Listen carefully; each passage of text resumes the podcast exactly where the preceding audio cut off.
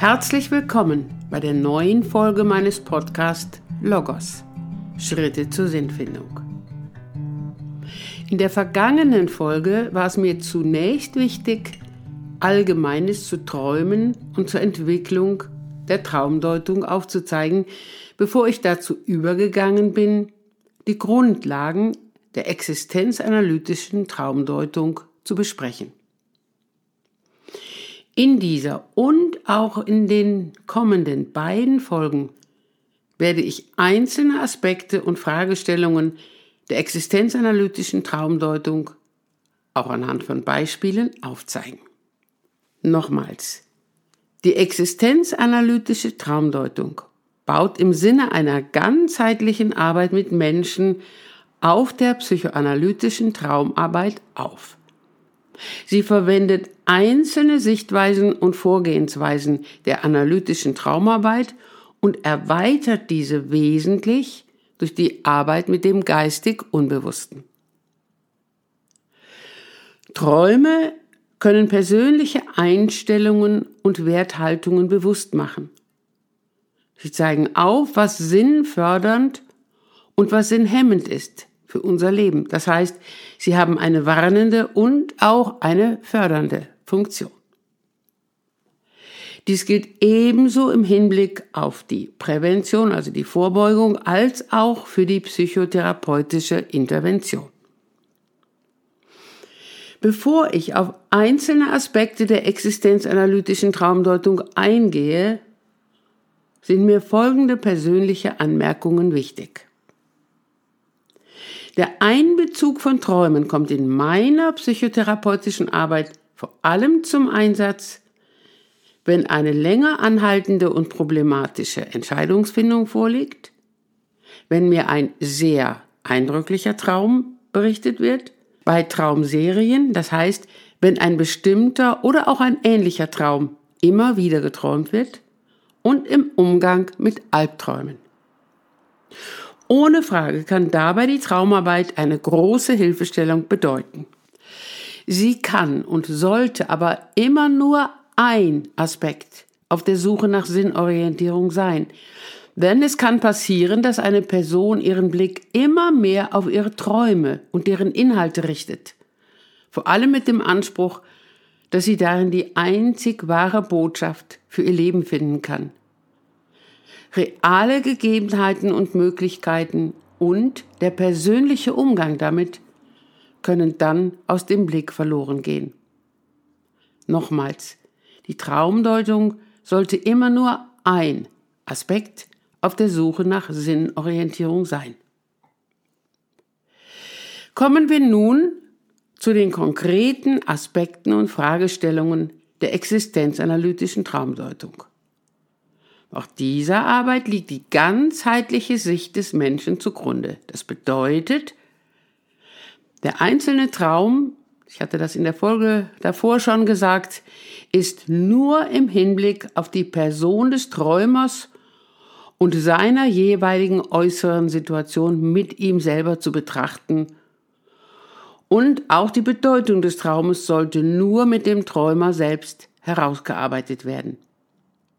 Zu Beginn bitte ich den Patienten, die Patientin, den Traum so ausführlich wie möglich zu erzählen und frage dazu auch, mit welchen Empfindungen sind sie aufgewacht? Bei einzelnen Personen stelle ich dann auch die Frage, haben sie vielleicht selbst schon eine Erklärung, eine Assoziation zu dem Traum? Häufig aber erlebe ich, welche Emotionen mit der Erzählung des Traumes verbunden sind. Um dann dem Patienten, der Patientin zunächst eine gewisse Distanz zu den Traumbildern und den damit verbundenen Emotionen zu ermöglichen, stelle ich zuerst einzelne Fragen zu den Bildern und den Ereignissen des Traumes. Dazu gehört auch die Frage nach den Ereignissen am Tag oder auch den Tagen vor dem Traum. Weitere Fragen sind dann, und dabei gibt es keine bindende Reihenfolge, an welchem Ort oder auch unterschiedlichen Orten spielte der Traum? Kennen Sie diesen Ort? Oder können Sie Verbindungen zu anderen ähnlichen Orten erkennen? Welche Personen kommen in Ihrem Traum vor? Kennen Sie sie? Kommen Sie selbst auch in dem Traum vor? Welche Bilder fielen Ihnen besonders auf? Können Sie darin vielleicht eine Symbolik erkennen? Und dann auch, welche Gefühle erlebten Sie im Traum? Änderten sich diese möglicherweise auch im Verlaufe des Traums? Diese Fragen stelle ich natürlich einzeln und lasse, wenn nötig, auch viel Zeit für die jeweilige Antwort. Anhand eines Beispiels möchte ich dieses Vorgehen veranschaulichen. Dazu möchte ich sagen, und das gilt auch für die nächsten beiden Folgen, wenn ich hier Beispiele vorstelle, dann habe ich jeweils die dazugehörigen Träumer gefragt, ob ich sie in diesem Podcast veröffentlichen darf. Und ich möchte mich an dieser Stelle ausdrücklich bedanken dafür, dass ich das hier so tun kann. Eine junge Frau, sie war verheiratet und Mutter von zwei Kindern, erzählte folgenden Traum. Ich schaue aus einem Fenster auf die Straße. Ich sehe, wie ein Lieferwagen in die Straße einbiegt. Er hält neben unserem Auto. Ein Mann steigt aus dem Lieferwagen, öffnet dessen hintere Tür und schiebt einfach unseren Wagen in den Lieferwagen hinein. Dann fährt er weg. Ich schaue wie erstarrt hinterher. Dann bin ich aufgewacht. Mit welchem Gefühl wachten Sie dann auf? Wie erstarrt und hilflos, aber auch wütend. Was passierte denn an dem Tag oder auch an den Tagen vor dem Traum? Wir wollen umziehen, brauchen mehr Platz, bei der Suche haben wir jetzt auch ein kleines Haus gefunden, das für sich sehr schön ist. Auch mit viel Grün drumherum. Aber es liegt sehr abgelegen, ohne direkte Verkehrsanbindung. Mein Mann ist davon begeistert. Aber ich bin hin und her gerissen. Und nun müssen wir uns bis zum Wochenende entscheiden. Die Straße in ihrem Traum, das Fenster, aus dem sie blickten, war das Ihr jetziger Wohnort? Ja, ja, so in etwa. Aber auch das Auto, das war definitiv unser Auto. Was bedeutet Ihnen Ihr Auto? Das Auto ist für uns ganz wichtig. Es bedeutet vor allem mit den Kindern Mobilität, Beweglichkeit. Ich kann mir unser Leben ohne das Auto gar nicht vorstellen. Der Mann, der Ihr Auto in den Lieferwagen hineingesteckt hat, kennen Sie den? Nein, vielleicht war es ein Handwerker. Und bei dem Vorgang, dass Ihr Auto in den Lieferwagen gepackt wird und dieser dann damit wegfährt? Was haben Sie dabei erlebt? Wie gesagt, ich war wie erstarrt und hilflos, aber auch wütend. Wenn Sie an die Entscheidung für oder gegen das Haus denken, was lässt Sie dabei vor allem zögern? dass wir weit abgelegen wohnen würden, dass mir dann Beweglichkeit und Mobilität fehlen würden. Und wissen Sie, jetzt ist mir auch ganz klar, das will ich nicht.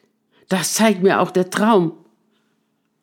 Mein Mann wird dann zwar enttäuscht sein, aber ich will meine Beweglichkeit behalten. Zu der Deutung dieses Traumes waren vergleichsweise nur wenige Fragen nötig, Häufig, und das werden Sie auch in anderen Beispielen hören, stelle ich viel, viel mehr Fragen noch dazu.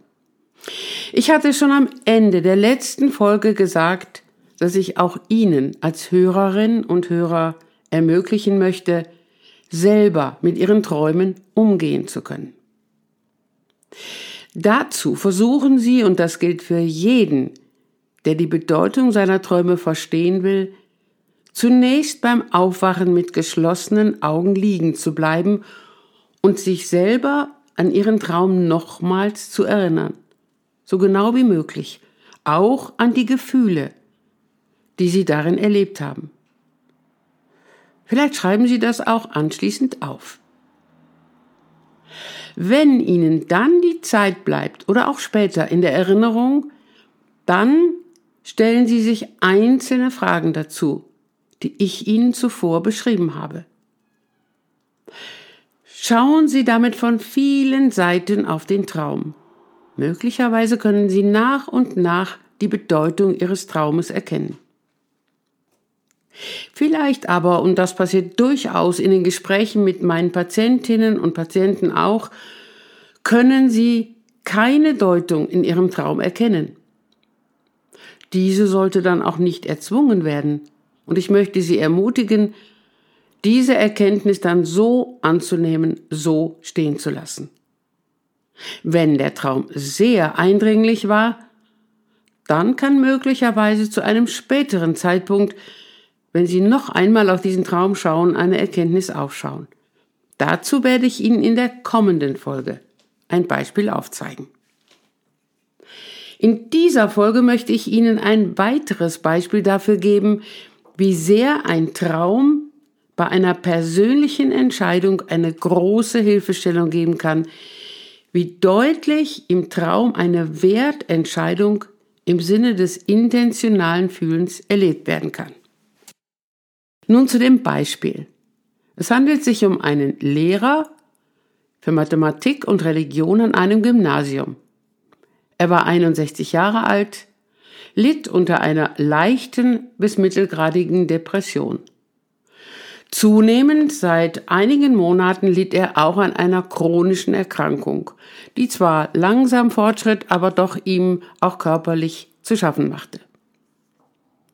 Er war sehr verantwortungs- und leistungsbewusst. Nach einigen Wochen der Krankschreibung mit der Diagnose psychovegetatives Erschöpfungssyndrom und vielen Gesprächen, ob er entweder weiterhin arbeiten oder doch besser die Rente beantragen sollte, begann er wieder in der Schule zu arbeiten. Er sagte zu mir, wissen Sie, ich will mir nicht vorwerfen, dass ich ein Versager bin, wenn ich mich vorzeitig beenden lasse. Circa zwei Monate später nahmen seine depressiven und auch körperlichen Symptome wieder zu. Als ich ihn fragte, ob er vielleicht auch über seine Entscheidungssuche träume, antwortete er mit Nein, und er beteuerte erneut, dass er sich davon nicht viel verspreche. Gar nicht lange danach, in einem der nächsten Gespräche, erzählte er sehr bewegt, dass er von seiner Schule geträumt habe. Ich bat ihn, mir diesen Traum zu erzählen. Ich sehe eine Schule, ähnlich meiner Schule. Ich habe eine komische Stellung zu dieser Schule. Ich sehe schräg von oben hinein auf den Schulhof. Ich höre, wie jemand sagt, da kommt die neue, die Mathematiklehrerin.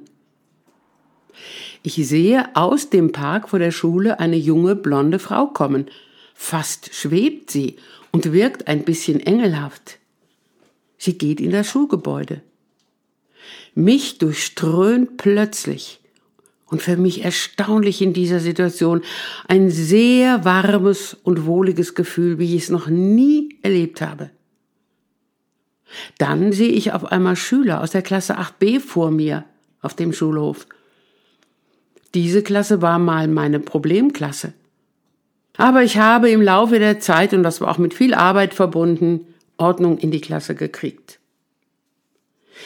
Ich schwebe irgendwie langsam runter und auf einmal, als wenn ich auf einer Kamera schwebe, wird mein Blick auf den schwierigsten Jungen dieser Klasse gelenkt. Ich stehe dann neben ihm, streiche ihm übers Haar und sage zu ihm, das ist gut so, und schicke ihn in die Schule. Als ich wach wurde, dachte ich, dieses schöne, dieses warme und wohlige Gefühl musst du dir merken. Den Traum musst du dir jetzt auch merken. Du musst ihn aufschreiben und auch der Frau Dr. Thierrier erzählen. Dann stellte ich ihm Fragen zu dem Traum. Die Schule, war das Ihre Schule? Ja, das war definitiv meine Schule. Aber es gibt in der Realität davor gar keinen Park. Erinnert Sie der Park an einen bestimmten Park? Ja, an den Stadtpark in unserer Nähe. Hat dieser für Sie eine Bedeutung? Ja, da gehen wir sehr viel spazieren. Für mich ist es ein Ort der Erholung. Die blonde junge Lehrerin, die aus dem Park kommt, kennen Sie sie? Sie ähnelt einer ehemaligen Referendarin. Sie war eine gute Pädagogin, aber sie war kein Engel, sie war eher energisch. Was verbinden Sie mit Engel? Engel sind für mich Botschafter Gottes. Sie stellen Verbindung her zwischen Himmel und Erde.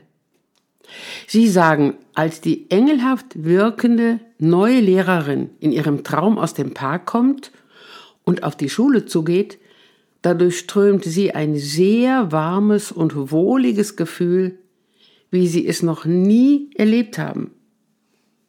Sie sagten auch dazu, für mich ganz ungewöhnlich. Was meinen Sie damit? Na, Sie kennen mich ja. Ich bin eher ein rational denkender Mensch. Gefühle haben da nicht so viel Platz. Jetzt schauen wir nochmal auf dieses sehr warme und wohlige Gefühl, das Sie erlebt haben, von dem Sie auch sagen, dass Sie noch nie erlebt haben. Können Sie eine Botschaft erkennen? Ja, ich denke immer mehr und das ging mir auch vorhin schon so, auch bei der Beantwortung Ihrer Fragen. Ja, ich sollte doch mit dem Schuldienst aufhören. Vielleicht ist das dann gut so. Und dieses Gefühl, das ich in dem Traum erlebt habe, dieses unglaublich wohle und warme Gefühl, das werde ich nie vergessen. Und das werde ich mir immer wieder in Erinnerung rufen, wenn ich mal wieder in Zweifeln komme. Kurz darauf schied der Lehrer aus dem Schuldienst aus. Und danach verbesserte sich sein Befinden auch deutlich. Und er konnte mit anderen arbeiten. Er wollte dann auch mal in einem Archiv ehrenamtlich arbeiten. Da konnte er doch auch wieder tätig werden, aber er war eben nicht mehr in diesem doch für ihn sehr belastenden Schuldienst tätig. Liebe Hörerinnen und Hörer, in dieser Folge habe ich Ihnen einzelne Aspekte und Fragestellungen der existenzanalytischen Traumdeutung vorgestellt und an zwei Beispielen veranschaulicht. In der kommenden Folge werde ich auf den Umgang mit Traumserien und den Umgang mit sehr eindrücklichen Träumen aus der Vergangenheit eingehen. Vorab jetzt schon mal der übernächsten Folge werde ich auf den Umgang mit Albträumen eingehen. Dieses Jahr 2023 neigt sich dem Ende entgegen. Und ich möchte Ihnen ganz herzlich danken für Ihre Aufmerksamkeit, für Ihre treue Zuhörerschaft bei all den Folgen in diesem Jahr. An dieser Stelle nun wünsche ich Ihnen alles Gute für die kommenden Festtage und wünsche Ihnen auch einen gelingenden Übergang in das Jahr 2024. Frohe Weihnachten! Ihre Ursula Thierry.